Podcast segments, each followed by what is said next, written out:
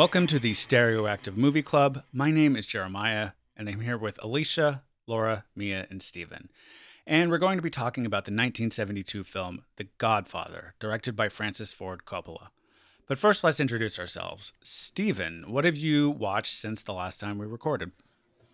Um, well, in terms of movies, um, I saw The Taking of Pelham 123. It was the remake of the one that I'd seen a few uh, weeks ago. This is the one that had um, Denzel Washington and John Travolta.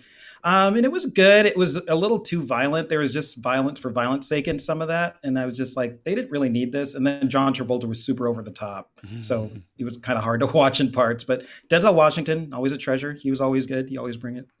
And uh, the second movie I saw was Poseidon. It was a remake of the Poseidon Adventure. And it came out in 2006, which was, it sort of was there. It was very serviceable as a movie. Um, I've been watching some disaster movies lately, and that seemed to fit the bill with just like the the technical stuff in there was amazing though. Um, just the boat capsizing and people trying to escape, and it was it was pretty decent well, as far as movies go. You're all over those remakes of '70s movies. yeah. so what? It's usually what pops up on HBO. So I'm sorry. What, what, other '70s movies are are there remakes of that you can go down that path of? I'm sure there's, there's like, like a million. Yeah, yeah, yeah. I can't I think know. of any off the top of my head, but I know they're out there. Have you ever seen the Psycho remake that they did with Vince Vaughn uh, and Anne yeah. Heche? That's from I the do. 60s. Oh, I did see that. I did see that. I remember. Yeah. That yeah. Wrong decade originally, Alicia. Who cares? no one cares. I kind of do want to see it again because I did hate it when I saw it. So, but I'm curious. But you can never find it that easily. They don't air it because really it on television. That bad. Yeah, it was really yeah. bad. It was bad. Yeah, Gus Van Sant's like, please don't show this tonally it just made no sense. Yeah. Um yeah. well alicia how about you? I actually i was out of town this week and i really didn't watch anything other than the godfather. So i, I read some books and i listened to some podcasts that i was really behind on and i just kind of took a break from tv and movies for the most part. So okay. that's it for me well, after three weeks of not watching movies, we expect you to watch 20 before the next time we record. I know. I just, there's just a life is like starting to happen again. Boo, so it's, life. it's getting Overrated. a little hard, but I'll, work, I'll, work, on it. I'll work on it. I'm uh, sorry. Stay home more. You have homework. Uh, Laura, how about you? Literally homework. Well, I was never good at doing homework, so good luck. yeah, like I watched um, The French Connection Nice. The 1971 movie by William Friedkin with um, Gene Hackman and Roy Scheider and um, with Popeye Doyle. I'd never seen it before. So, you know, that just there was so much like police brutality and entrapment. And, you know, these are very flawed cops, but it it's very gritty and it's extremely well done. It's a great film. There's this five minute um, chase scene mm-hmm. that I've mm-hmm. never seen anything like it. And I don't think I ever will again because there's no special effects, no CGI. It's just mm-hmm. all real. Um, and in fact, I read up on it and it was so real that the filmmakers didn't even have the right permits yeah. and the correct amount of crowd control. And they put lives in danger to make this. Um, film, which is terrible, but it's still, it was, I, yeah, it, it puts the Fast and Furious movies to shame, which I love. And Stephen and I go to every time a new one comes out, but this was something untouchable. Yeah. Yeah, that sounds great, but did the any part of the movie was a car actually swinging like Tarzan over a ravine. I see. Like the, the Fast and the Furious movie. All right. Okay. I mean, come on. You got to start somewhere, though. Isn't French Connection really the first Fast and Furious movie? Playing mm-hmm. devil's advocate. Yeah. I, you know, I think that I won't dignify that with a response. I love the Fast and Furious movies. I, you know, I really do, but this was this was something. Have you seen the preview I, for the new Fast and Furious that's going to come out this summer? Yes. Yeah, that's what I was referring to. Oh, okay. Yes. Yeah, we yeah. With like the truck, I'm I'm so excited to see it. It looks absolutely yeah. bonkers, and every time I see the preview, I just picture like the production team being like, so like what should we do next? Like, what if the truck did like a 180 they or just, 360 I mean, flip in the air, blah, blah, blah, whatever? Yeah. They just get more and more ridiculous. And mm-hmm. all that mm-hmm. I enjoy it, it's just impossible. you know, they're like the flip side of the Mission Impossible movies, which I watched. Good segue. yeah, yeah, we, we watched we watched those. You can talk about the Mission Impossible movies. Okay. I'll talk about Censor. Okay. Yeah, we we watched uh, Mission Impossible 3. Not me. Mission Impossible. Oh yeah, I watched Mission Impossible 3. Then we both watched Mission Impossible Rogue Nation and Mission Impossible Fallout. And uh, those movies are fucking great. Ridiculous. Yeah. I mean, they're, they're just like good, fun action movies. And they're just like excuses for big set pieces. And they're lots of fun. And whatever. There's, it was kind of like watching The General, actually. Yeah. Because it was just mm-hmm. like, this is insane. He just like keeps getting back up. And I'm like, you totally would have died like 50 yeah. times in the first 10 minutes of this movie here. Yeah. And he's doing crazy stuff that people shouldn't do if they are concerned is that which one safety. was that in the third one? Uh, all of them. He he all does he does increasingly crazy things in each movie. Like I, I'm pretty sure the next movie that they're working on now, he goes to space for real. Like I'm not joking. I'm not. I'm pretty sure that's the thing. That's the hook okay, this time. If you had to recommend one to someone who hasn't seen them, mm-hmm. me, which one would which number? Well, I I mean I think you got to start with the first one because that's the most standalone one. It's like it won't make sense if you haven't seen them in order, Laura. no, I mean I really do think like once you get to Rogue Nation, they are a continuous story, or, or Mission Impossible Three really kind of starts it because it becomes about like his backstory and him, you know, being all hung up on people getting killed around him and his lost love and stuff. And that's the reason that he's like obsessed with keeping everybody alive all the time and does crazy things. So, but I mean, you could just probably drop in and watch Rogue Nation or Fallout and just have a good time anyway. Just, okay. just so you know. I liked Rogue Nation personally. That was yeah. my favorite of all of them.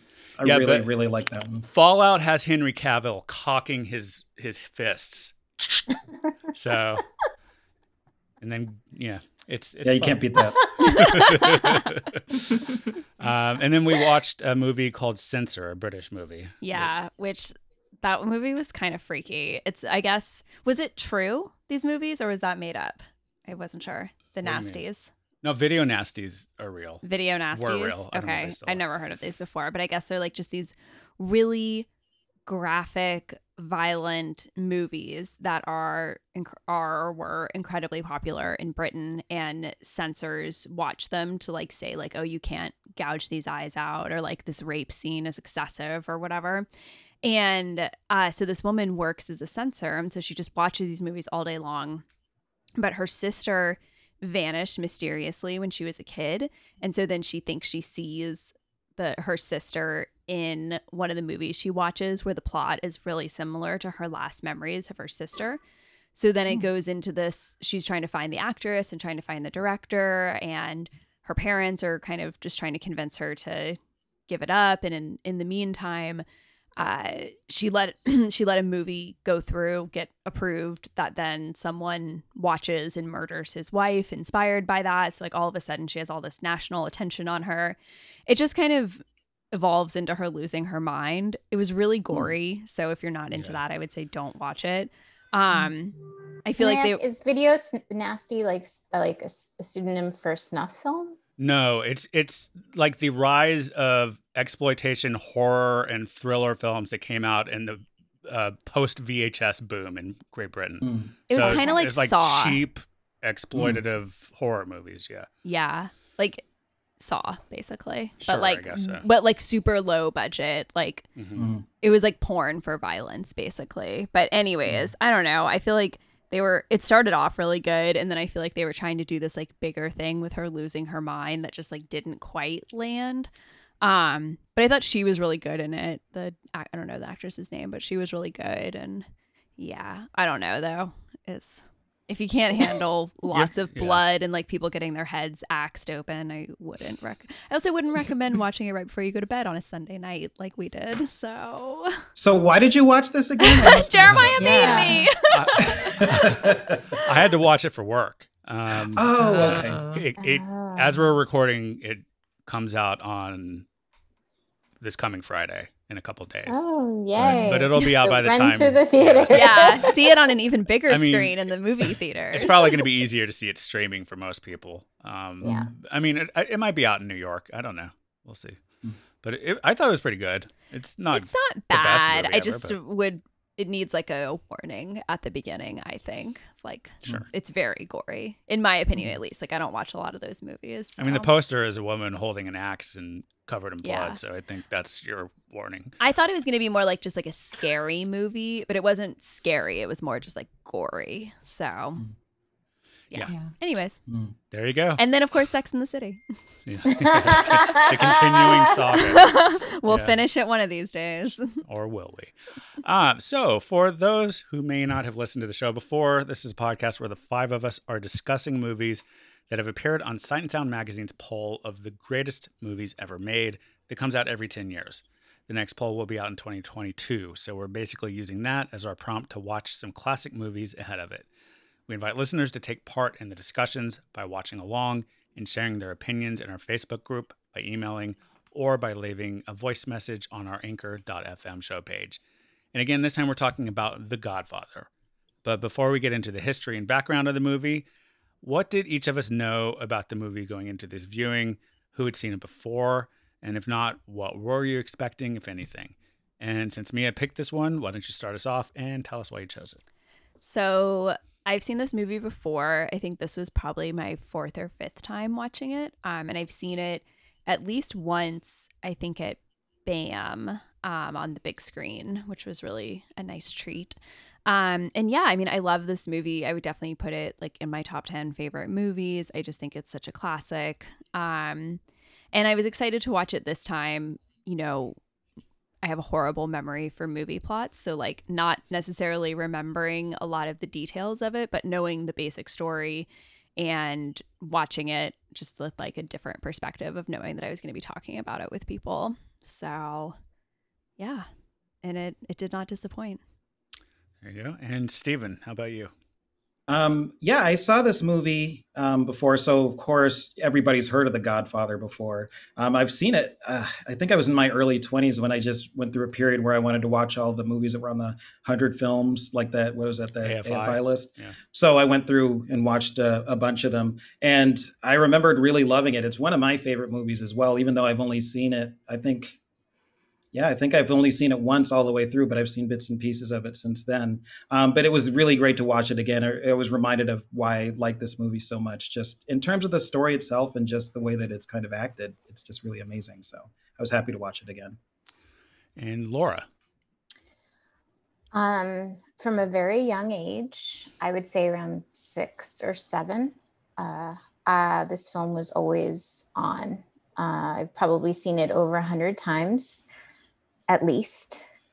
Um, I think this movie, um, what I what I know about it, um, aside from being great, was co-opted by first generation Italian Americans in the late 70s and 80s, specifically Sicilians, um, as kind of a birthright, a code, um, some basic tenets of how to be in family and how to behave. And I believe, um, whether consciously or not, I was film showed this film over and over and over again um, as sort of a blueprint on how to be. Okay, and Alicia. Um, yeah, this is my fourth time, I think, seeing this movie. Um, yeah, it's a good movie. I've always enjoyed it. It's very entertaining, and yeah, that's that's it. So I was, I was happy to watch it again. Yeah, pretty much the same for me. Uh, I don't know how many times I've seen this movie. I lost track at some point, uh, but I have the DVD box set, which you know I don't have a DVD player anymore, but I used to watch it a lot. Um, and I'm not sure if I've ever seen this first movie on the big screen like Mia did. I wish I had.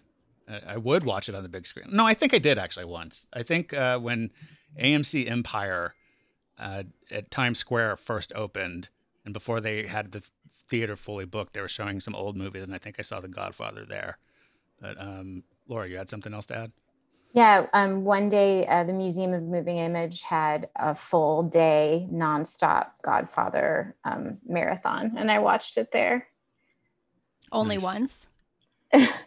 was it on the really big screen? That big screen? Yeah, they, it was. Yeah, yeah it was great. a full day. It was like a super hot day, so it was like the perfect thing to do Mhm, inside. nice. Nice. Nice.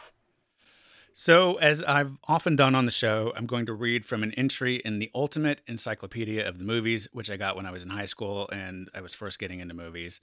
As always, the parts that may be more subjective aren't from me personally, but perhaps we can delve into those things as we get into our group discussion.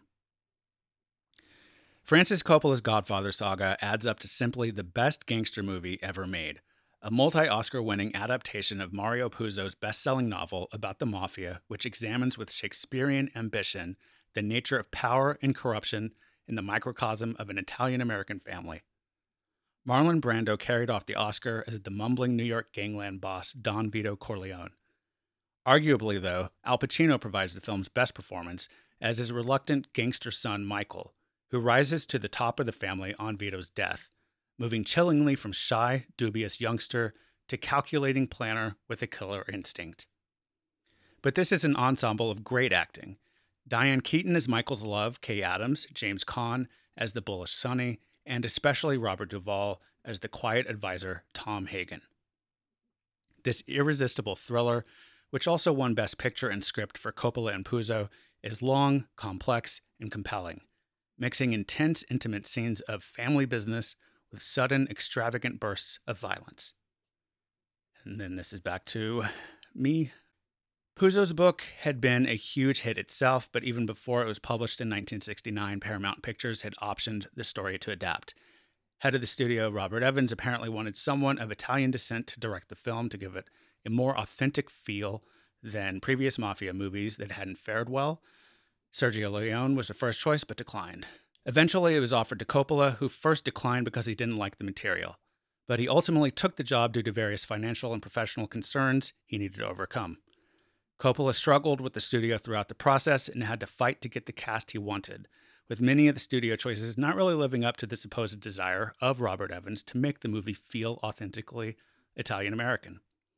The film premiered in March of 1972 and went on to become a huge hit, becoming the highest grossing movie of the year in North America and even displacing Gone with the Wind to become the highest grossing film of all time, a title it held until Jaws overtook it in 1976.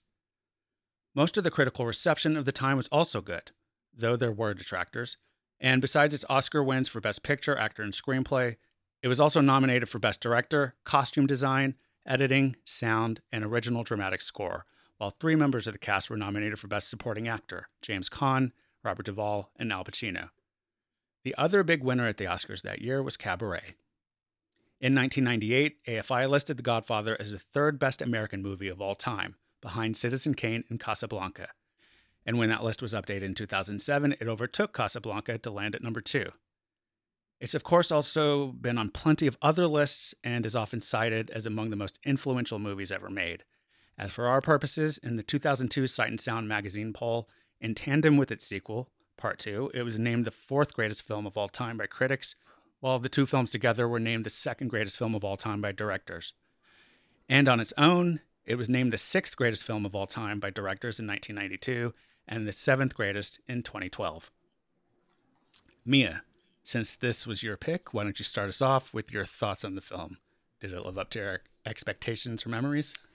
It definitely lived up to my expectations and memories. Um, if anything, it was even better than I remembered it, which is always so nice to have that happen. Um, one random thing that I remembered reading about earlier when you were reading about the directors. So Coppola was the 12th director that they interviewed for this, which is just like so crazy that like I can't believe they went to all these other people. And I think the second person or somewhere in their early their short list was um Peter Blagojevich who if I'm saying Bogdanovich. Bogdanovich, yes, sorry. I don't know where I came up with that. who I think you were thinking of the ex-governor of yeah, Illinois. something. uh, who plays Dr. Melfi's therapist in The Sopranos, and he turned it down because he said he didn't want to be associated with a mafia movie. And I was like, oh, it's so funny that then he plays this like small, but like, you know, I feel like if you know, you know, like role in The Sopranos. So, anyways, I just wanted to put that in here. Um, but yeah, I mean, I just think the movie's so good. Like, all the acting is incredible. I think Al Pacino is amazing. Um, it is kind of crazy to me that he was nominated for supporting actor. I would put him in lead. Um, I didn't realize that three different people were nominated for supporting. That's just wild.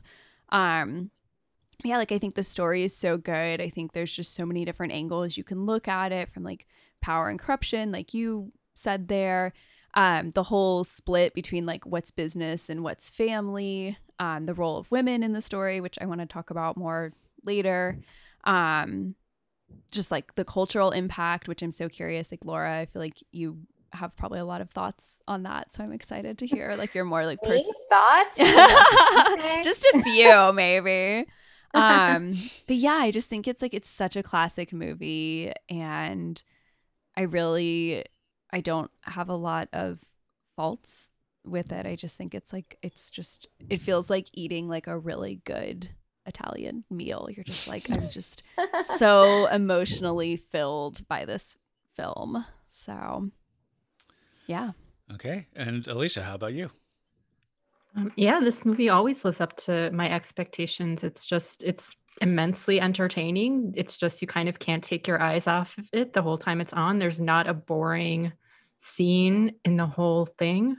Um, yeah, and pretty much, I mean, I think it does have some failings as far as the treatment of women and and some some of the impact it's had on some culture. But um, but yeah, I mean, just the film itself. It, yeah, I mean, everything you already pretty much said, Mia, like is an exploration of like the immigrant experience and the first generation American experience and how power corrupts and how power can be you know used like softly or it can be used like really in your face and who's good at wielding power and who isn't and who deserves it and who doesn't and um yeah it's it's just really good it was it was really cool to kind of watch it with a critic a more critical eye this time because in the past I've always just kind of watched it and just you know enjoyed it for like the mm-hmm. spectacle mm-hmm. I guess um, so this time I was like looking for more like, what is he trying to say? So it was it was fun to do that. Um, and yeah, I, I it definitely lives up to my expectations always. And Stephen. Um, so yeah, it did live up to my expectations. Definitely, it is um, again like one of my favorite movies. The only downside to the time that's gone by since I saw it the first time was there were so many movies that came out in the interim and also the sopranos has come out. So the way that they've structured a lot of those movies are based of course on this movie. So the the way that the characters are portrayed uh, are also characters that i've seen in other movies and other television shows. So um, the power was still there because you did see where it kind of originated from this movie. So um, I did just enjoy the performances a lot. I liked how the characters did evolve, and they actually seemed to look older as time went on. I thought that Al Pacino was great since he looked so fresh faced at the beginning of the movie. And then toward the end, you just saw the weight of everything that he had gone through.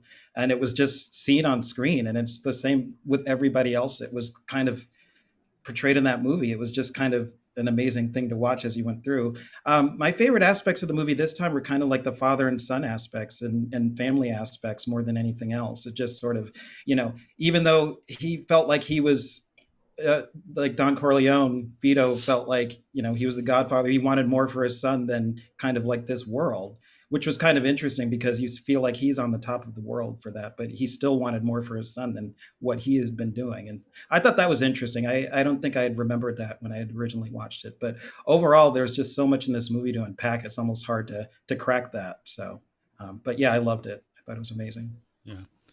And Laura. Uh, well, to quote Foreigner every time I watch this. it feels like the first time. Um, it's just an incredible film. But what I what I realized this time is the genius of this film is that it makes the viewer feel like they're smarter than they are. Or maybe not, maybe people are really smart, but it has this way of cluing you in to the back the like the the mechanisms and the strings um, the puppeting without overstating anything so that you catch all of the the hints as you're supposed to catch them and you're alive with the film and you're figuring out um, the strategies as the characters are. And it's just an incredible i don't think i've ever seen anything or will ever see anything like that again. Right. Yeah i mean i'll, I'll kind of piggyback on that then because I, think what you're describing is absolutely true and i think it's accomplished in so many ways. First of all the way the movie opens with this this family gathering this huge important event for this family and it's like you're there as as a as an invited guest or something so you immediately feel like you're part of this family and i think that's so key to the success of the film and of the storytelling because they want you coppola and everybody involved they want you to be on the side of these characters who objectively are doing terrible things but you are rooting for them and that's like the power of the movie and i'm obviously not the first person to say that like that's what it's known for that you're rooting for these criminals and they're not only criminals they're racist mm-hmm. wife beating sure you know, all of that yeah close-minded you know but yes but the, the filmmaking all puts you on their side and basically Absolutely. makes you complicit and i think it goes beyond that to kind of expand and as as uh, you were saying earlier mia and i guess the the sum up from that book also says like the uh it's it's about the dynamics of power and it's like a microcosm of America essentially um, in this family and especially post-war America I think. And um, the way the world was starting to form and develop in the wake of that you know world shattering world altering event especially for America who comes out as like you know the world power one of the major world powers after that, and this family, you know, is going to benefit from that in some ways. Um, yeah. So yeah. the way yeah. the film makes it, it's either they benefit or they get, or they're the fool. Right. You know, and I think well, that that's true. They're fully corrupted by the power by the end. Right. I mean, mm-hmm. it starts off. I mean, not that it, not that the mafia is a great thing to start off with, but it starts off in this kind of like well-meaning way but it, by the end it's like it's it's fully corrupted he's a fully corrupted person by the end of the mm-hmm. film yeah. capitalism there's no question I, I think it was more just trying to I think as a viewer, you completely understand the decisions that lead him to there. I, I yeah. suppose. Yeah, I agree. Yeah. Well, I think the whole like, okay, you know, the central conflict starts because they because Corleone does because Vito doesn't want to get involved in the narcotics and you know Sonny and other people on their in their family are like this is the future. We have to do this. If we're not going to do it someone else is just going to. And then you know everything spills out from there. So I feel like there's also the like do you keep doing the same stuff that you've been doing which is like less harmful with like the gambling or you know more small level things? Or do you go into the future and this more unprecedented like bigger rewards but obviously also bigger risk and potentially alienating all these you know the political people they have in their pockets and stuff like that. Right. And and i think that that is also indicative of how this movie is a microcosm of the american experience in the history of that time of before the war plenty of people were like we don't want to be you know the the power that's running the world. We just want to be ourselves and stay over here, divided by an ocean from everybody else. And then we come out of the uh, other side of this with, uh, you know, being the cop of the world, and the Cold War starts. And I mean, I don't think it's a coincidence that it's a GI who is going to take this family into the future, the same way that the GI Bill is like such an important part of the post-war world in America and the building of the middle class and everybody's uh, boats rising at the same time. And uh, I think well, that not everybody's. Well, you, you, know, I know not everybody's, but people's. but the yeah the white middle class um, having upward mobility. And not that this family needs upward mobility, but like there is a generational shift, and they're also fooling themselves at the same time that they can go legit, and there's all that stuff at play as well. I would say that I never put that um, I never put that thought together, the GI aspect. I always just thought it was a the demonstration of of this person fighting against his family and not wanting to be that as much as his dad didn't want him to be and having all these mm-hmm. fighting for his country and feeling like he was a true american and and and then you know embracing it all and owning it and then just transforming um, into a very ruthless killer. Yeah. But a very smart and you know enjoyable one to watch and really hot at the same time. So um, there was that too. I was just going to say it comes out at an interesting time too. Um, like in 1972 you've had like America's gone through the 1960s and the sort of first generation uh, to really, really push back against, um, you know, like a war uh, and to be like not very, pa- I don't want to say they weren't patriotic, but they weren't patriotic in the traditional sense of like just whatever the whatever the president, whatever the military is right. doing, like we're going to do blindly it. patriotic. Yeah. Um, and so and it's also like a very violent movie so you've you've gone through this whole thing where you've watched vietnam like happen on tv and then you get all these movies like this and like bonnie and clyde and mm.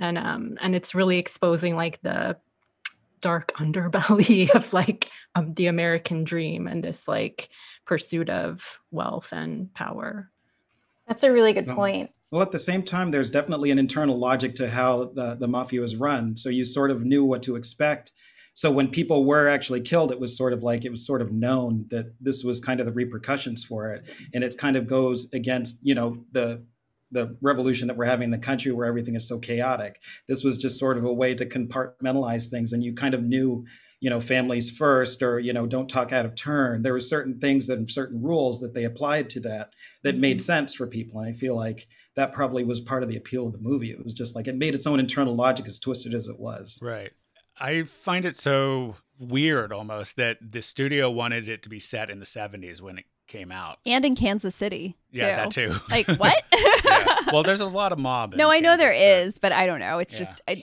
they even mention their Kansas City um, right.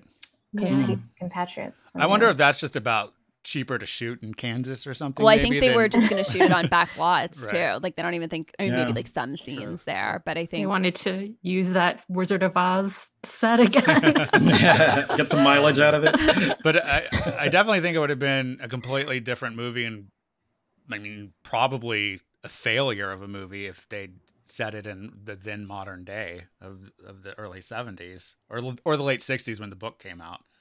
Um, mm-hmm. What do you, what does anybody think of that? This movie is such a its own creature, and and it's almost living, alive to me that I couldn't imagine in any other setting or time, personally.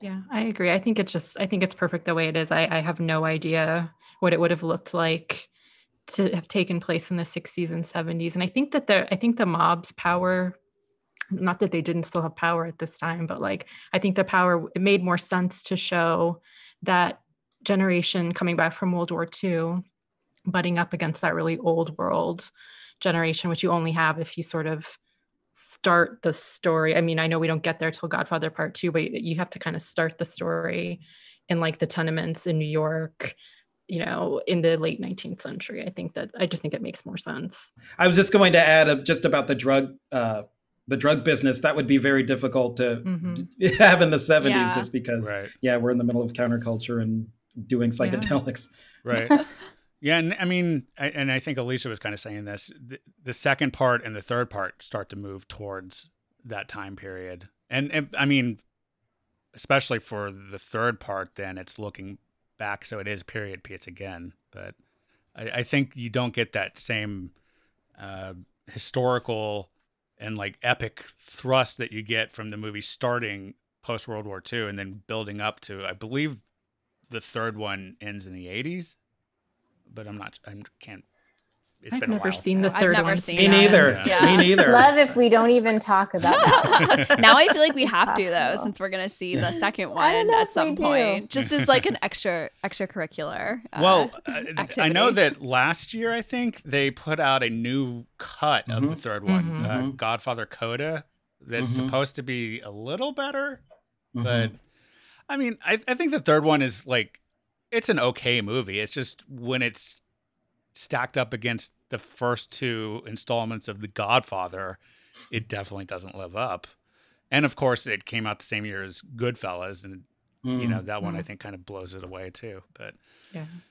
So so one thing that I thought about is so Michael has gone, you know, they call him college kid and stuff. So I'm assuming he went to college and then he is this war hero. But he's also clearly like the most intelligent, the most strategic one of his siblings. Um why why would he be like so was it just that Vito is like you're the best so I want you to get out? Or, yeah. yeah. Yeah. Or like I don't know, just but I don't think the best is the I think you forgive me for jumping in. No, no, uh, no, it's fine. It's just or like, you know, you would think he wouldn't want to leave because I assume before that that, you know, Sonny is who's the heir to the throne. And I mean maybe he just hoped like he'll get older, he'll mature, he'll calm down a bit and, you know, he'll have good people around him, et cetera, et cetera. But is that what he would think or you know would he be like Sonny, you go off and do some other stuff and become legit and all this. But Michael, you're the one, and I want you to continue our family's legacy. Well, if if you don't mind me interjecting, my thoughts are um, an Italian man's firstborn is just has to be, you know, do what the father does in that period of time. Um, I don't think he had any delusions about the fact that Sonny wouldn't be good at it and that he was extremely hot-headed and there would always be struggles there. Tom wasn't blood related, so he could and not Sicilian, so he could never take on something like that. Fredo was stupid and weak. The worst. We, we all know. And then, you know, Connie woman second class. And then we have Michael, who's this, you know, beautiful, perfect, smart and then you know and they talk about it they talk about vente, or, or how do you say vente? like he wanted him to be a big shot pulling mm. the strings you know like stuff like that they talk about it later on could have been senator corleone or president right yeah i think that's i think that yeah. might be in the second one no that's in the um, in this one it's in the first one yeah, yeah. i mean they they mm-hmm. say the, the, the term twice it's you know and i think that's in his mind he had the delusion like even though he did what he had to do and he made no apologies he still kind of hoped that his son would potentially go on to something like that. Yeah, I, I mean, I think Vito and Michael kind of both over the course of especially these two movies for for Michael uh, suffer the same delusion that the mafia and this life is a means to an end. They think that this is the way they build their power so that they can then launch out a legitimate version of the family and therefore the power that they have that isn't corrupted and that's what the movies are about is that like yeah you can't you can't just build out of it in that way it's too easy to just be stuck in that morass of immorality and not be able to get clear of it. Well i think the second one explores how much more of a you know how much more the political stuff is just as dirty and corrupt mm-hmm. but they they all have these sheen shiny exteriors where it's supposedly um, god-fearing and doing the right thing when they're even worse as we see in the second one which right. um, which we should we should have watched them back to back well i did just because i watch these movies all the time so it's interesting to like from the very beginning of the movie you can see that like michael is kind of like the favored one just in terms of his father's probably like favorite, not necessarily favorite to take over the, the family business, but like he won't take the wedding picture with the family. Mm-hmm. He he's like, I'll wait till Michael. we wait till Michael's here, and it's not like someone go get Michael. It's like we'll wait till Michael gets here and then we do it. So it's like they're waiting for him instead of. Anyway, I thought that was interesting. And yeah. that's a perfect example of that. Yeah, it tells you who he is in the family and what he means to to Vito. And yeah. no one gives him any shit for, I assume Kay is not Italian or Sicilian. So, no. and no one ever says boo about that, um, which I just thought was kind of ridiculous. Cause isn't there, there's someone else who, like, oh, one of the favors at the beginning is like, the daughter's not even dating a Sicilian. And, you know, it's like, oh, obviously. Oh, oh yeah. Yeah. I mean, I, I, that's a recurring theme that comes up a few times in the film. Yeah. I just was, I was like, is that someone in the family? But, anyways, it's like, but no one says anything about her I presume at least not being Italian. Well, then there's also Tom Hagen, who's not Italian. So I think for this film, as well. There's um, a little more leniency, a little bit. Sure, but I, I think he's always going to have his place, his role right, that he can't exactly. step too far outside of. Like maybe he can Mhm. expand it a little, but he's he's the help in a way. You know, Mhm. even though he is treated to some degree like a son or raised like a son, apparently, um, he is also sent off to college so he could become the lawyer and keep Yep. you know take care of assumedly Sonny um, when Mhm. Sonny is Mhm. going to be the heir. Um, but I mean, 100%. I to that point though, I, I think it's also that Vito doesn't think it's going to happen when it does. Obviously, like this all kind of sneaks up on him in a way. Like he thinks that there's going to be more years to try to push Sonny towards a better understanding of how to run things and you know cool his temper and all that. So you know the events of this movie are the thing that interrupts his plans for all his kids essentially. Yep. Yeah. Well, it was just reminding me too of The Sopranos because there's no, I mean, who knows what happens at the end, but there's no clear heir out of Tony's kids. Like AJ is such Mhm. trash. There's no way Mhm. Meadow's going to do this. You know, Yeah. Christopher. I will say that I've boycotted The Sopranos personally. I refuse to watch it. Um, I've seen enough mob films and enough Italian men doing mob things that I Mhm. don't need it in my life. But I respect the people that are fans, and I I Sure, really sure. and I understand that it's a great show. I mean, I, Yeah, me too. not to like stick up for it, but I, I do think Sopranos is it's very meta in a way where it's it knows where it is in the history of depictions of the mob and it's like very much about people who are doing what you were saying at the start of the podcast, Laura, of people who are modeling themselves on the Godfather. Mhm. And Exactly. Yeah. and so I, I think there's there's an aspect of Sopranos of the Sopranos that is sort of satirical in a way, in, in addition to like the actual drama of the show. Um, and glorification.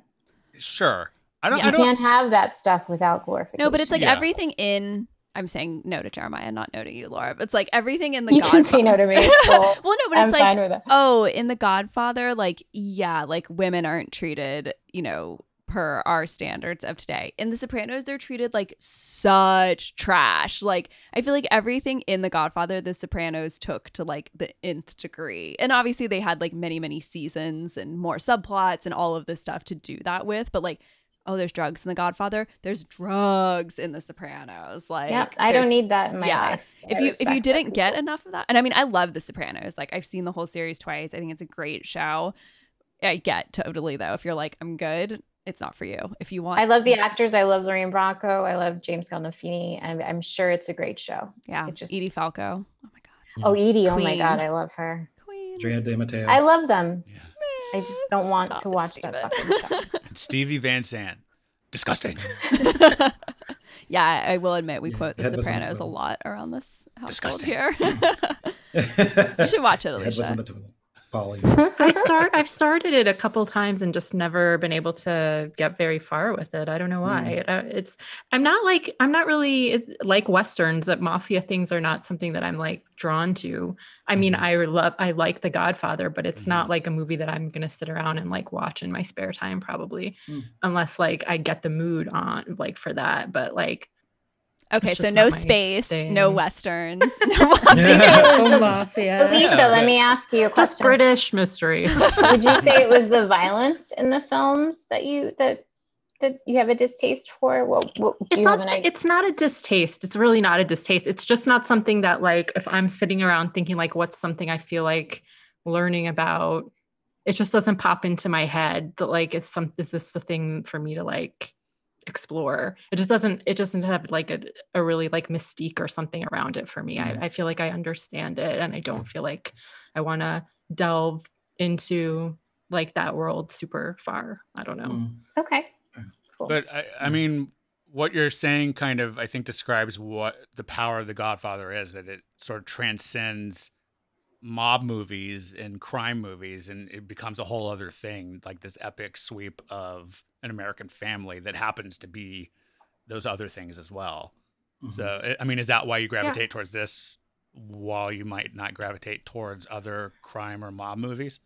Well, I mean, this comes with a reputation. I mean, mm-hmm. it came out before I was even born and was like this huge critical and right. cultural smash. Like, you know, you have to you have to see this movie to understand the references in that not even just in other crime or in other mafia movies, just in like sitcoms. And I mean, it's it's a cultural juggernaut. So there's always like a curiosity for the for the Godfather um, it you know as just a film on its own regardless of what it what it was really about but i mean yeah like i've already said like i do think it's a great movie and i really enjoy watching it every time i watch it i'm always i always enjoy it but mm-hmm. mafia movies just in general mafia stuff is not like mm. something that i would gravitate to but mm. but i like this i like goodfellas i liked casino Donnie was Brasco. that a mafia movie yeah, yeah i think Donnie Brasco I saw Donnie Brasco. Yeah, I've I've pretty much all of those other movies I've only seen like one time, except for Goodfellas. Um, I've seen that a couple times, and I like them all, but I've never been, I've never felt the need to like watch them again. Mm-hmm. I don't know. I don't mean that in a critic. I don't mean that like to criticize people that do like them or anything. Because I do. Dare you? You're fired. I do think yeah, it's like a valid personal genre. Yeah, yeah. Fine. You're allowed to like and not like whatever. Yeah. Damn it. so Mia, you had a question for everybody, I think. Uh, yeah. If you want to go to that. Sure. So my question is very simply, what did everyone think about the portrayal or the way that women are portrayed in this film? And to me, I just as I was watching it, like I just feel like I really focused on that this time, and especially we re we rewatched The Sopranos in the last couple of years. And again, like I said a minute ago, you know, The Sopranos had however many seasons to unspool different characters and really go deep into them. And this is merely a three hour movie. But and not that women are like treated so well or you know i could talk about how women are in the sopranos too for a really long time but they just have a much more complex backstory at least like the main like the wives, I would say, not so much the girlfriends. Um, my point is, watching this movie again, I couldn't help but compare it to watching The Sopranos and how women are portrayed in that, which is not necessarily relevant for my question since not everyone here has seen The Sopranos, so we don't have to go down that. That was just my framing of it in my head. Of in that most of the main female characters are given like pretty rich backstories. They have their own internal tensions and things. And in this, I just felt like the women were so one dimensional, even though, you know, especially with Connie, so much of what is happening to her is really what's driving the plot forward. Like, Sonny doesn't get murdered, which then sets a whole chain of events off if her husband wasn't beating her. Um, and, you know, he wasn't betraying the family and stuff. And, you know, to me, Apollonia, like does she even speak in the movie? Like she's just this very like empty vessel, like hot Sicilian girl. And then especially for Diane Keaton, who I love, and I think she's really good in this movie, but she's also just like this very simplistic character to me. And maybe I'm missing something, so I want to hear everyone's thoughts on this. I just wanted to add, um, and this was going to be Jeremiah's question that he's coming up later, I forgot that his mother was actually still alive. So it was kind of interesting mm-hmm. that like she was at the wedding mm-hmm. and you never really I didn't even know. I just assumed she was off camera, but she was actually there. So just like what kind of relationship did he even have with his mother, like right. Michael or, or, even the other children? Well, she becomes and a plot point in the second one too. Yeah, okay, we're not there yet though, and I haven't say, seen the yeah. second one in quite some time, so I don't remember yeah. it. So let's stick. Okay. No, but it was just yeah. If we're just going to the confines of this movie, it's just like we'd never really got any mm-hmm. kind of agency from her at all, or, or we didn't see what the effect of you know any of the children that she had. Like, why is Fredo this way? We just see the father side of it. We never see um, just the other aspects of the family, and well, she's would... just a major part of it. I think. Go ahead. I would disagree. Isn't this the movie where she's telling Sonny not to interfere when Carlo is telling Connie to shut up? Yeah. I yeah. think that we do see that she's purposefully um, allowing, like, um, and sort of taking this role. She's owning it because that's what you're supposed to do. Like, the I, quiet suppose. wife who sits back and I think there's dimensions there. Yeah. You know, she takes care of the baby. Like when Connie's crying, she's like, "I can't hear you. The baby's crying." You know, she's just. Mm. Yeah. I, th- I think that that is a, a, kind of a fully realized character in and of itself. Mm. Um, I do think I see what you're saying, Mia, and I'm sorry if I um I, I'm I just wanted to know what your thoughts were in terms of this film. And I get the idea that these are one-dimensional characters, but I think for the the time, I think this a lot of it made sense for the film and there was so much lacking that I came to a realization personally that I tend to watch these films, Godfather 1 and 2, from a man's perspective. Yeah. Whereas I just completely just, you know, and it's horrible actually, but I, for some reason, in order for me to, um, rec, you know, reconcile the way these women are treated, because it's it's not what good throughout the entire film that I just have to try and shift my perspective. So that's sort of what I sort of after you know I got your question today that's sort of what I realized because it's awful. Yeah, same thing with me too like cuz I think you sympathize so much with these characters, which means you sympathize with the male characters because right. you don't really I mean, of course, I don't think anyone would watch this and like not sympathize with Connie. Like you know it's then and well, now kind of not really some of the you know some of the things uh, I, and I, I'm it's horrible, but she does instigate him in a way that is going to create. It, it, it, this is so offensive and so awful, but there's a way that you can avoid getting beaten, and then a way that you will ensure that you're about to get beaten up in this kind of I lifestyle. Don't know I, mean, I, th- I, I, just I know I think within the, the story and the family and the world that they're in, I, I think Laura's right. It's horrible that I'm even saying these things, and that's how I watch this film, and I and it's not okay, but it's it's still truthful. Well, I, mean, I think that these depictions are deliberate. I think that they're supposed to be women who know their place, so to speak, in this world. Like they're supposed to be obedient to the men in their lives. Like that's that's their role in this family.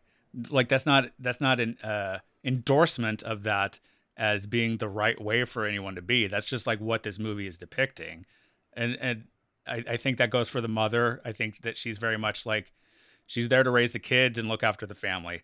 And part of that is her saying like, "Stay out of that family, Sonny," because uh, she has to listen to her husband just like I listened to your father.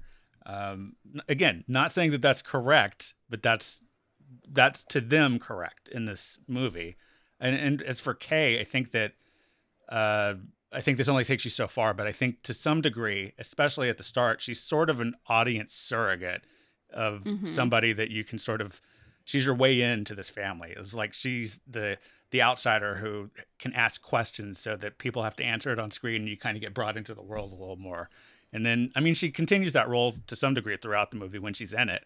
Um, and of course then becomes like, you know, the the the uh, counterweight to Michael in a way that that he has to sort of overcome and and she's your way of like realizing oh shit I got drawn into this and now I'm I'm being sort of like suckered by it or something in the same way that she is at the end. Well, that's kind of almost exactly what I was gonna say. it's just that the only one that we really see, the only female character that we really see any of their inner life is Kay or really see like a real opinion about the wider events. I mean, Connie towards the end, when her husband gets killed, comes in strong and has opinions about the way Michael's running things. But up to that point, it's it's her story is kind of only incidental to like the the bigger thing. Whereas Kay is is the audience surrogate and she is someone that that is coming in to this with um a different take than and than all the other female characters.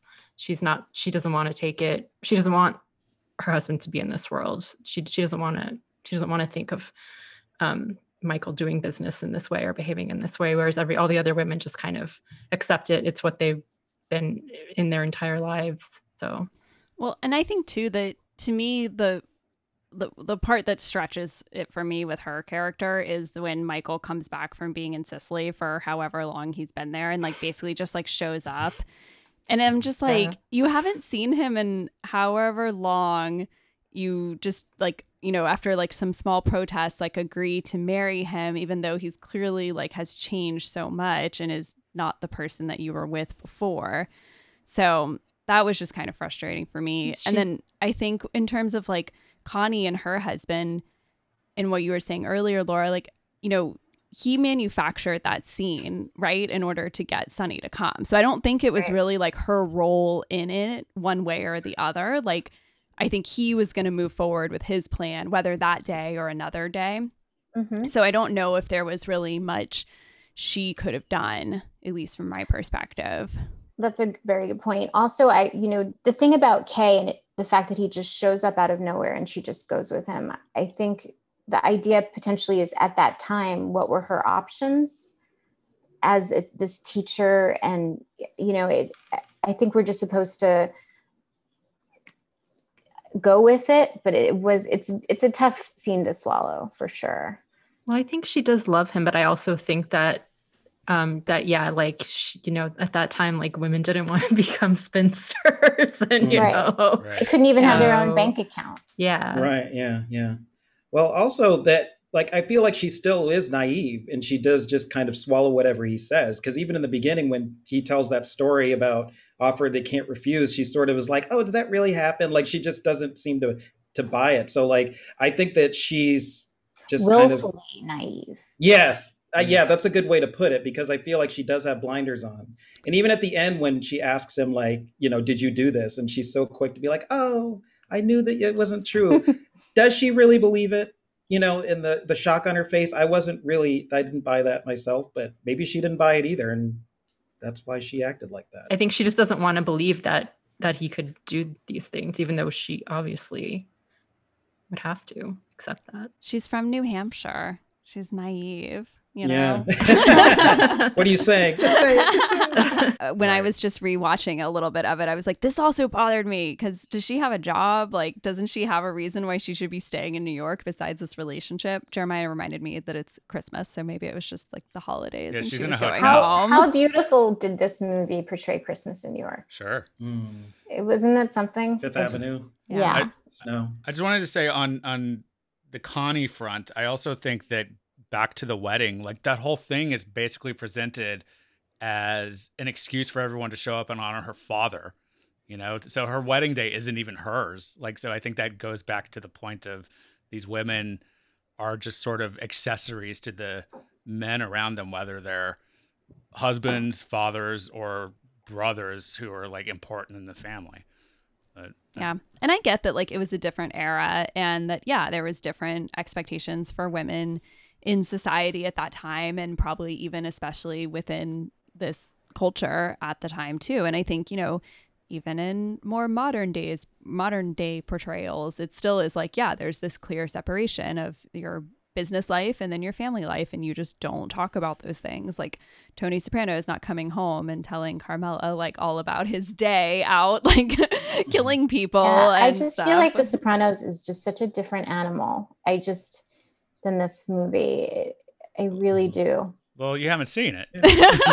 but I just it's I just don't it's just such a it's it's so many years later, you know. Yeah, but I think yeah. some stuff is still the same in it. So and what I'm saying is that it's I understand why they portrayed the women as like very separate in this because I think that is accurate both for like the time overall in general, whether whatever his, you know, cultural background you had, but I think probably especially if you're work involves, you know, unsavory illegal elements, you're not exactly like coming home and talking about it. Yeah. So, but it was just mm-hmm. hard for me on this viewing to watch like how little of space there was for women.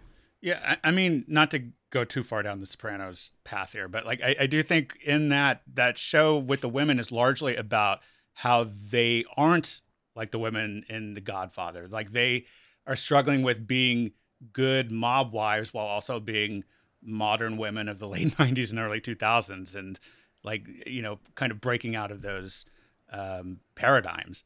So I, I think that that's another way that the sopranos really plays on the tropes that the godfather largely helped to set up for the modern mob movie. But again i think the sopranos is like a direct descendant and so much of it is just like built off of the foundation that the godfather set, even though it does explore differences based on when it takes place, obviously. But um, yeah, again, not to go too too far into so this. Many, but so many things have sure this launched like so many imitations or in, in, interpretations and yeah but I, I mean i think it's hard to deny that the sopranos is one of the more successful ones who that's done it since then okay whether you've seen it or not i mean it's one of the more influential shows or stories out there but um yeah anyway uh are there other aspects of the movie, like the craft of the movie, or anything that we want to get into before moving on to anything else? I mean, I, obviously, the editing, the scene of the, the murder of the five families mm-hmm. juxtaposed mm-hmm. with the the Christ, the baptism. You know, I think that is something that's just incredible. Right, and that Nina, uh, what is it, Nina Rota or Nino Rota? I, I always forget what what the vowels. Did did Nina Rota do this? Nino. Yeah, Nino Rota did the score for this. Mm. Um, although I think Coppola's dad also worked on it, and he did. Uh, I didn't know that.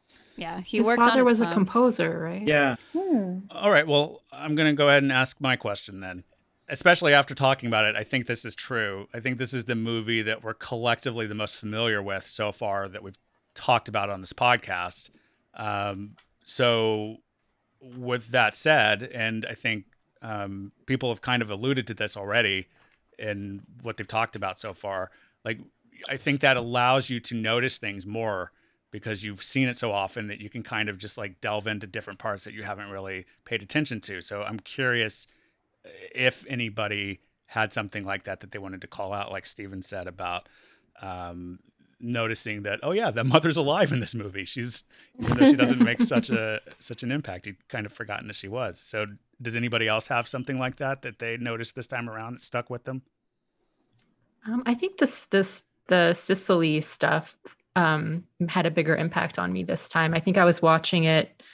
I mean, I obviously like I didn't forget that it had happened or anything, but like I kind of always thought it was like, oh, just this thing that he's like he has to just do and kind of get through, and mm-hmm. and obviously like the Apollonia stuff happens and affects him, but and I never kind of like sat with it and thought about it before, but this time um, it really struck me like that he has to kind of go back to see how entrenched his, his family and his background really is in this world. Like, what did they say that all the men in were the killed town from vendettas? Yeah, yeah, were killed from vendettas, and so it's like he it, it's it, it's not that he has no choice when he comes back because he always has a choice of course but it's like it just becomes like ingrained in him and after he shoots the people the police officer and the Salat Sollozzo yeah mm-hmm. He does that that's obviously like his first like big move but then when he's there it's it just seems to like um solidify in him that like this is what he's going to do and um, and also that it was interesting to see like the wedding of um, Connie, which is like this lavish affair with like a movie star shows up and mm-hmm. um, you know the whole family, uh, you know they're dancing and it's like really joyful. And then Michael's wedding in Italy is very like quiet and like everybody's just kind of sitting there and watch they watch them take their dance but like no one else gets up and dances it's like really really solemn um, it was just a really interesting contrast that like old world, new world thing. Mm-hmm. So I didn't notice this the whole way through, but then after I we watched the movie and then I was reading some stuff about it, and one of the things that I read online was every time something bad happens, there's oranges. And which mm. I'd never noticed yeah, before. That's but awesome. yeah, but then I started rewatching it again. And, you know, when Vito gets gunned down. He's buying oranges. Mm-hmm. Um, I'm sure there's other ones, but that's only as far as I made it with the oranges. When he dies, he has an orange. when he right, yep, there. Yeah. So now I want to finish my second watch, but keep an eye out for the oranges. And I don't know if there's some. I mean, there must. There have oranges been, at the. Did you just say it was that the waltz um, table? Is that what you said, Jeremiah? When he goes to visit the the the movie studio guy. It's decorated. No, I know oranges. those are there too, but I was yeah. I said that he has one in his mouth when it when he's with his grandson. Oh right, when he dies. Right. That's but, right. Yeah. yeah. Well, not to burst your bubble on that because I think that's one. Don't of the, then stop. It's one of the best things in the movies, like one of those happy accidents that like it it it, it does play out like that, but apparently the the production designer um just thought that the sets looked drab and wanted a pop of color, and he always like oranges were his go-to trick. But I mean, I think in a movie like this, you're gonna have oranges around, and then somebody's gonna die anyway. Yeah, so, exactly. I'll go with it. Yeah. I noticed how um, high James Caan's shoulders were. I always thought that he had shoulder pads in that suit, but then when he wasn't wearing a shirt, his shoulder pads were so high, like his shoulders were so high that I noticed that it was like unusual. Um, and then I also noticed what an amazing dancer Marlon Brando was um, in mm-hmm. that scene where he dances with Connie. Yeah, that's a beautiful scene. It's like he was floating. Yeah, he's really great in this movie, Marlon Brando. Sorry, yeah. not to step, not to cut it into anyone else's time, but he's uh no, he's, he's kind of good. He's kind of good. It's just like effortless. I mean, I know he's doing the like the, the mouth thing, but his performance still just feels like so yeah. real. Yeah. Anyway, he's like an like a, a, a corrupt Buddha, you know, but just like yeah. these these like soft spoken wisdoms, you know. And um, Stephen, did you have something else you wanted to call out, or or stick with the the mother um, being alive? It was well, well, that was one of the things, but it, it's funny because I was looking at the Godfather logo, and I know it's supposed to be a cross, um, but when they were talking about being puppet masters, I think that's what Vito was saying. I looked yeah. at it again and I was like, that actually still could be a puppet. Like it, because it is. It is. It's a. Yeah. It's a oh, I thought it was a cross. Yeah. That's marionette. That's got strings. Oh, okay. Yeah. I thought it was a cross. I've so never thought of it as a cross. So that's, oh, okay. interesting. Yeah. Okay. but that's what it made me think of. Like, who's holding it? Who is he? The puppet master, or somebody else? The puppet master, and being part of the mob is like you're still on somebody else's string. You're always just dancing around for everything else. So I yeah. thought that was kind of interesting because it never dawned on me. I thought it was a cross right. the whole time I've ever seen it. So never yeah. mind. No, no, that's really good. That's the question. What yeah. you just kind of said. So one thing, like, I mean, I've noticed this every time I've watched the movie. The last several times I've seen it, but like every scene in this movie to me is just borderline iconic, if not full on iconic. Like I, as it starts to happen, I'm like, oh yeah, this scene. Oh yeah, this scene. Oh yeah, this scene. There's no filler in this movie.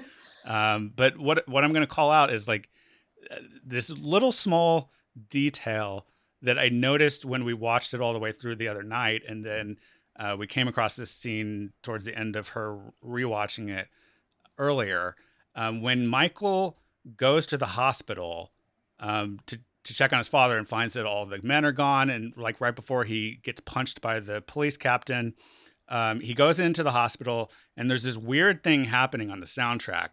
It, it just sounds like this odd, like experimental sound. And I think maybe it's supposed to be that like everybody's gone and the record is skipping, but yes. it, it sounds like this crazy, like artsy thing happening on, on the soundtrack, and it, it's just like haunting sounding, and mm. th- that really like captured me this time for some reason. Mm. So it's like even the small things in this movie are. are I've always remembered the sandwich. Yes. The half-eaten yes. sandwich and pickle. Just sitting there. Yeah. Yes. Yeah. It's just so yeah. Spooky. Nothing good happens when you find an abandoned yeah. sandwich and an That's orange. and an orange. Yeah. Um, so I don't know. Did we already kind of answer this with these, or do you have other things? What are, What are your favorite scenes or moments or elements of the movie? Like overall, not just from this viewing, not something you noticed, but like what is overall from all the times you've seen it your favorite thing about the movie? The hospital scene. Mm. I mean, from the minute he's like, "Nurse, wait a minute, stay here," to the part where Enzo's like, "For your father, for your father," and and the very um, they try to make it. It almost appears like it's subtle after the car drives by and Enzo's hand shaking and Michael's hand is completely calm, and you think, "Wow, I noticed that." Yeah. Whereas, of mm-hmm. course, you notice that. It's it's it's just it's it's exactly what you're supposed to notice. It's just brilliant. Yeah. Yeah, that's like the scene where you where you realize he's not just the innocent college kid. Exactly. Yeah. Right. Yeah. He really knows what this business is that mm-hmm. he's stayed away mm-hmm. from supposedly. And yeah. he tells his dad because I was also gonna say like I just that the whole scene is so good. Like you're so tense. What's gonna happen? There's no one there. There's the sandwich. Like I just think it's so perfect. and but also, you know, before he goes outside with Enzo, he tells his dad, like, I'm with you now, I'm with you. And his dad gets this huge grin on his face, which it's like, dude, you tear. just got in the tear. tear. I know, and the tear. And it's like you just got shot like five or six times, whatever. And like, but obviously, like the fact that his son is now, you know, with him is filling him with such joy and emotion. And it, you know, I mean, it's the turning point for the movie. Like, all right, Michael's in now. So here we go. Stephen, how about you? Um, there's just several parts that I, I, really enjoyed, but this time I really paid attention to the horse's head scene, um, just because of the reveal. Like I, I, for some reason, I just remembered him like pulling back the covers and seeing the head, but the fact that he was like rolling around and you slowly see the blood, and then he's just like, "What's going on?" and he just looks very confused, and then he slowly pulls back the covers, and then you see the the head. It's just, it's pretty jarring, even though I was expecting to see it. It's sort of like I hadn't seen it before just because mm-hmm. it was so visceral and you just knew what that meant. And if he could get in there to do that, then yeah, anything could happen. So that just really, and at, the first part of the movie, that really cements who um, Don Corleone is. Yeah, like he can I, reach anybody. I'm with you on that. Like every time I've watched this movie, even though now I know it's coming, I remember mm-hmm. the first time I saw it and didn't know about the horse's head in the bed and like mm-hmm. seeing the blood on him. I'm like, did they cut off his leg while he was asleep. Yeah. What the hell is happening right now? What's going on? It just makes no sense. And I always like remember that first like mm-hmm. confusion mm-hmm. and almost uh, nervousness for like about like what is about to happen. Yeah, mm-hmm. it's it's really good every time. What I what I noticed this time um, was after he t- takes the cover off. There's three screams or i think three screams and three cuts with each scream like mm-hmm. it's the camera moves just a bit slightly mm-hmm. and it's so effective and terrifying. It's just yeah that that was incredible. Like e- each time it was this if it was the first time right. it happened it was yeah horrifying. I mean i only started not close shutting my eyes to see that in in like my 20s like it, i knew what was coming you could just tell but um yeah there was a good 50 viewings where i would hide my eyes. Alicia how about you?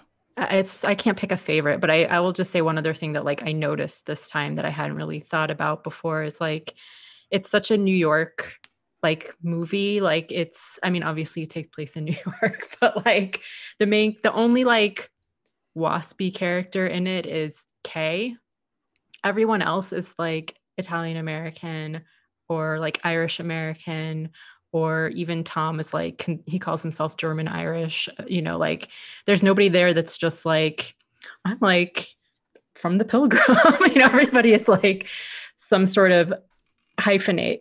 Um and and I thought I think it's really interesting to see like I hope this doesn't sound like I'm I don't know, but um, it, it was just interesting because like in New York, you have like such a mix of people, and it's a city that's been built. The so much of the power here is held by people that are Italian American or Irish American. It's it's not a place where you have that sort of like traditional like white Protestant like power structure. I mean, not that that that I mean you can you do in some maybe like on the Upper East Side or something, but like for the majority of the city, it's like a melting pot. And mm-hmm. um, we're not fucking I enjoyed, Boston. What? We're not fucking Boston. Right. Yeah. It's just it was. A, I mean, obviously, this movie doesn't represent everybody that's that lives in New York and all you know the full tapestry, but like, it was cool. It's cool to like be in that be in that world and not not too not thinking too much about like other than Kay. Like, what is what is the what does Franklin Delano Roosevelt think about this or mm. something? I don't know. Right. Yeah. Although he's from New York too, I think. Yeah. New York State. Yeah. He is. So. Um, I also can't really pick a favorite. I just like it all. So instead, I'm going to call out two moments that I saw when I was way too young, when the movie was on in my house and I wasn't supposed to be watching, but I was like kind of lurking in the background as like my dad was watching. Uh, mm-hmm. and the movie traumatized me when Moe Greene gets shot in the eye, and also when Sonny gets gunned down. I saw that too, mm-hmm. and both of those like scared the shit out of me when I was I don't know probably five or six and accidentally witnessed them. Um, and they're still pretty effective today. Mm-hmm. Brutal. Yeah. The Sonny assassination. Mm-hmm. Gosh. Yeah. That was, that's... Yep. Um, a tough one. So, has the movie, as far as you're concerned, stood the test of time, or does everyone absolutely hate it and think it doesn't resonate at all today? I think we can safely say that yeah. we all think it's yeah. yeah. Does yes. anyone really have yeah. much yeah. more to say? Yeah. Yeah. I so much know. to pick apart. yeah, I think it's foundational in so many ways, um, not just for for mob movies, um, but Agreed. for movies. um, Mhm. Yep. like so much Mhm. that's come after it builds on it, and it, it was kind of a synthesis of so much of what came before it too. Um, I think And- that's what That's makes it point, so too. instantly classic. You know.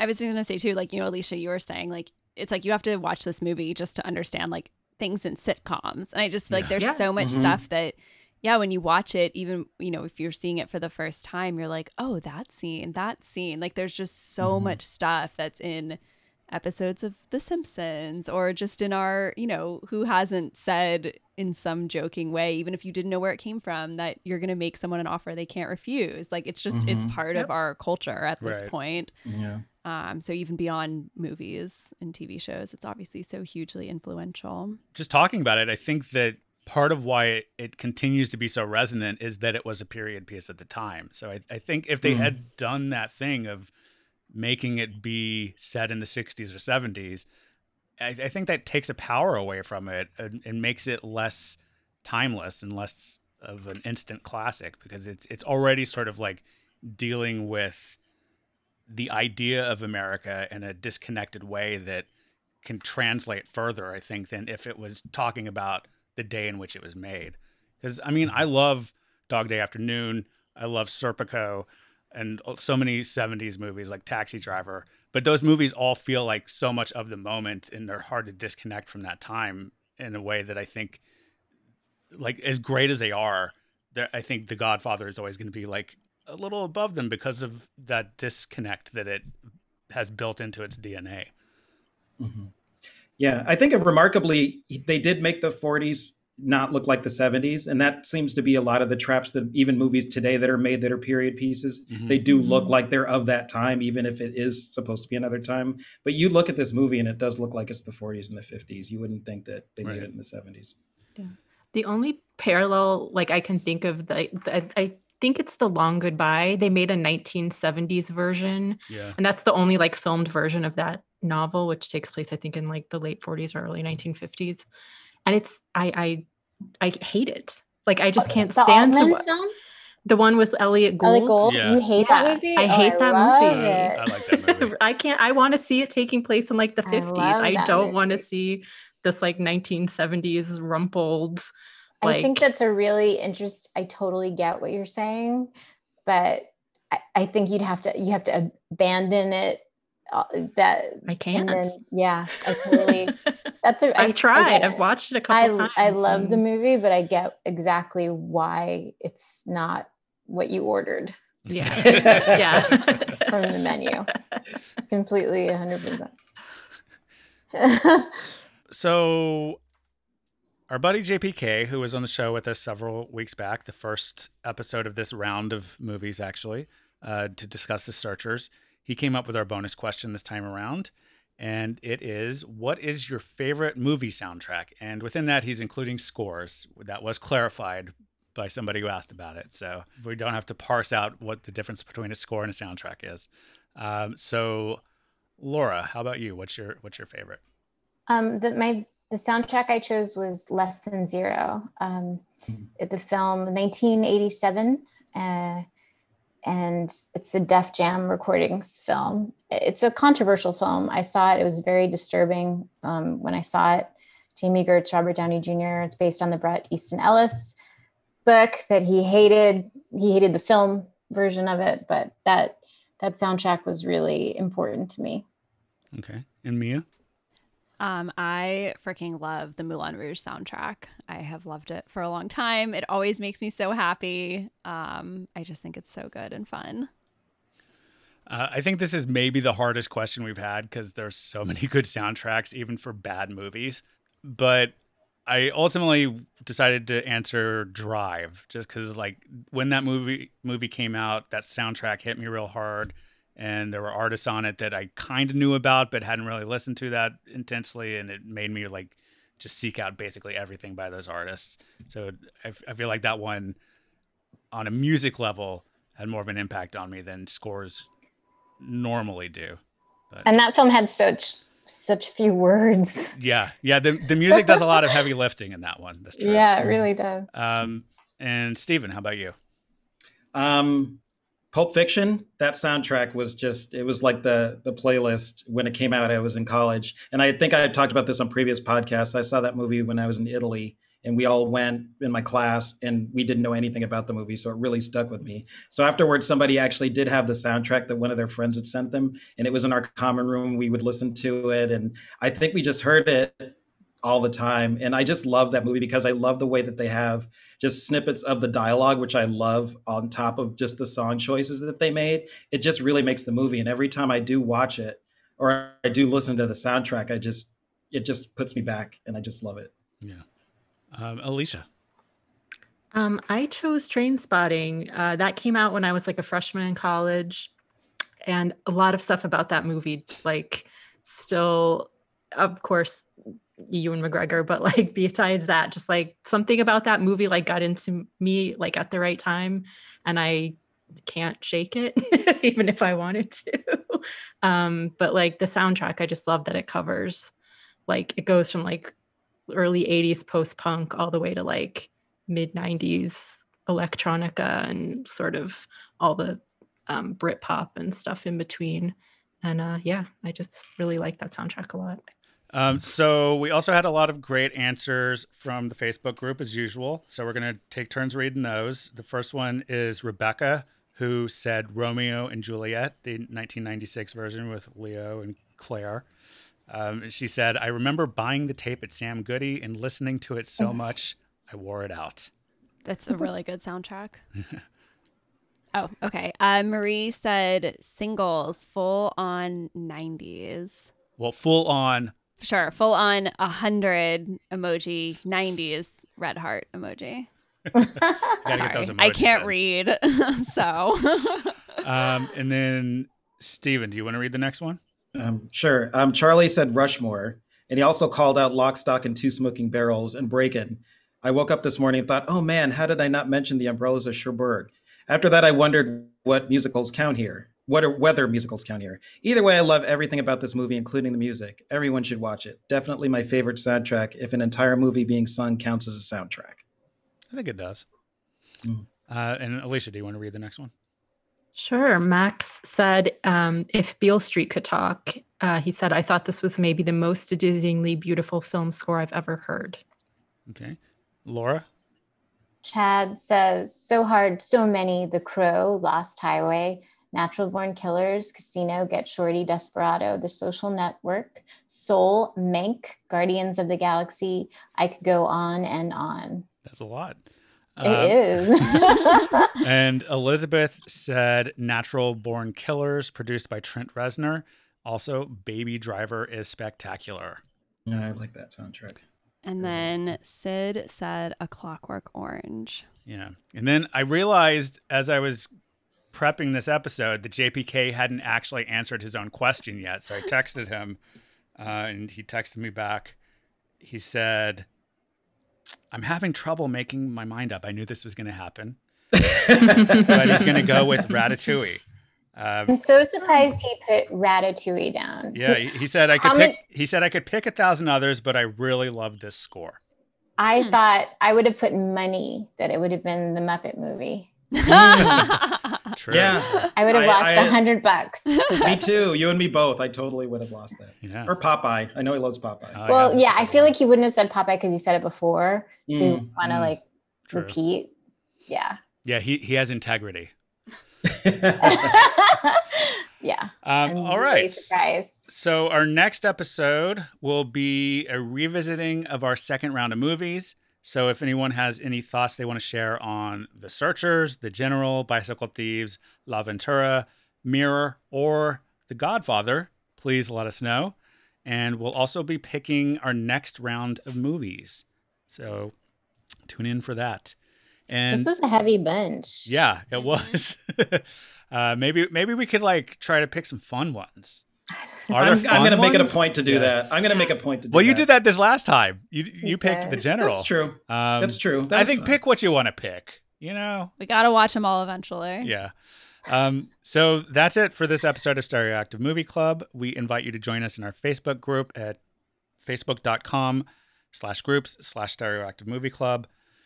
You can also email us at stereoactivemovieclub at gmail.com, or you can send us a voice message on our show page at anchor.fm slash stereoactivemovieclub. To the mattresses. This podcast is produced by Stereoactive Media.